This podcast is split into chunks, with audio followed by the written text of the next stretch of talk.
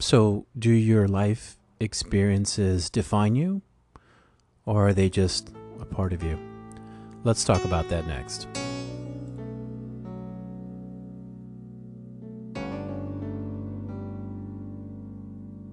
I was having this conversation uh, about a week and a half ago with someone that I really trust uh, with a lot of my secrets and what's dear to my heart. And we were sitting there, and I was telling her a little bit about uh, I was raised in a very you know violent upbringing. My father was uh, a really horrible alcoholic. Uh, he was also uh, a veteran or war veteran in the Korean War. And I remember I was just explaining to her a lot of the horrific things that I had gone through growing up, with a lot of the the violent, the beatings, um, the chaos uh, that I had to really endure as a child. I had no idea how to cope with this or deal with this. Um, I just had to adapt the best way that I could. And I had really been thinking about my childhood growing up, and also as a young adult in my 20s, how I myself had struggled with addiction and alcoholism. And it was just like really at that moment that when I looked right at her, I just realized that I really should be a statistic. I really should just be dead, or I should be in prison, or I should be someone that's uneducated and homeless or living on the street.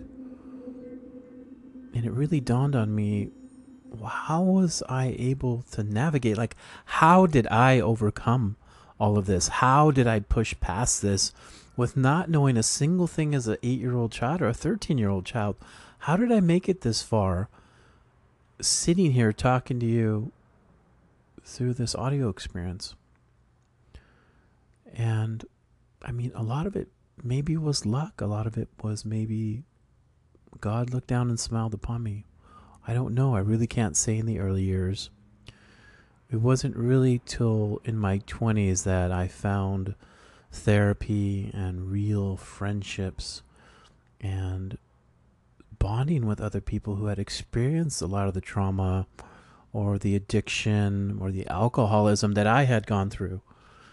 And it was like the first time in my life that I didn't feel alone, that I didn't feel like this was just a problem that was only unique to me. Do any of you feel out there? Do you guys ever feel like you're alone and you experience something? You're like, I don't think anybody else experiences this the way I do. Chances are they do. There's other people out there that experience pain or have these trials they go through early on. I mean, out of the gate, I didn't have a choice. Out of the gate, I was given a harsh reality. And I almost learned everything backwards as the way in life you'd want us to say this, even with all the adversity that I went through and my little kid walking in the door right now and calling me if you just heard that, it defined and made me who I was today.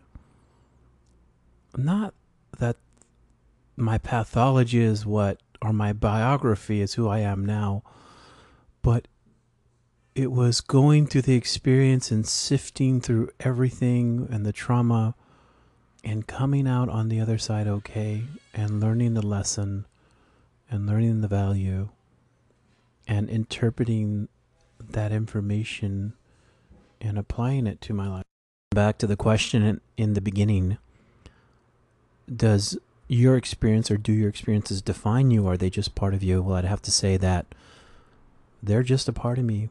There are the catalysts, they are the things that help me develop into the person that I am today the loving father, the loving husband, the loyal friend, the giving person, an individual who accomplishes his goals. It has transformed me into I am today. And that's what my experiences have done. Because remember, you're never the same person you were a year ago. You're never the same person you were a month ago. You are never the same person even a day ago because we're ever changing, ever evolving.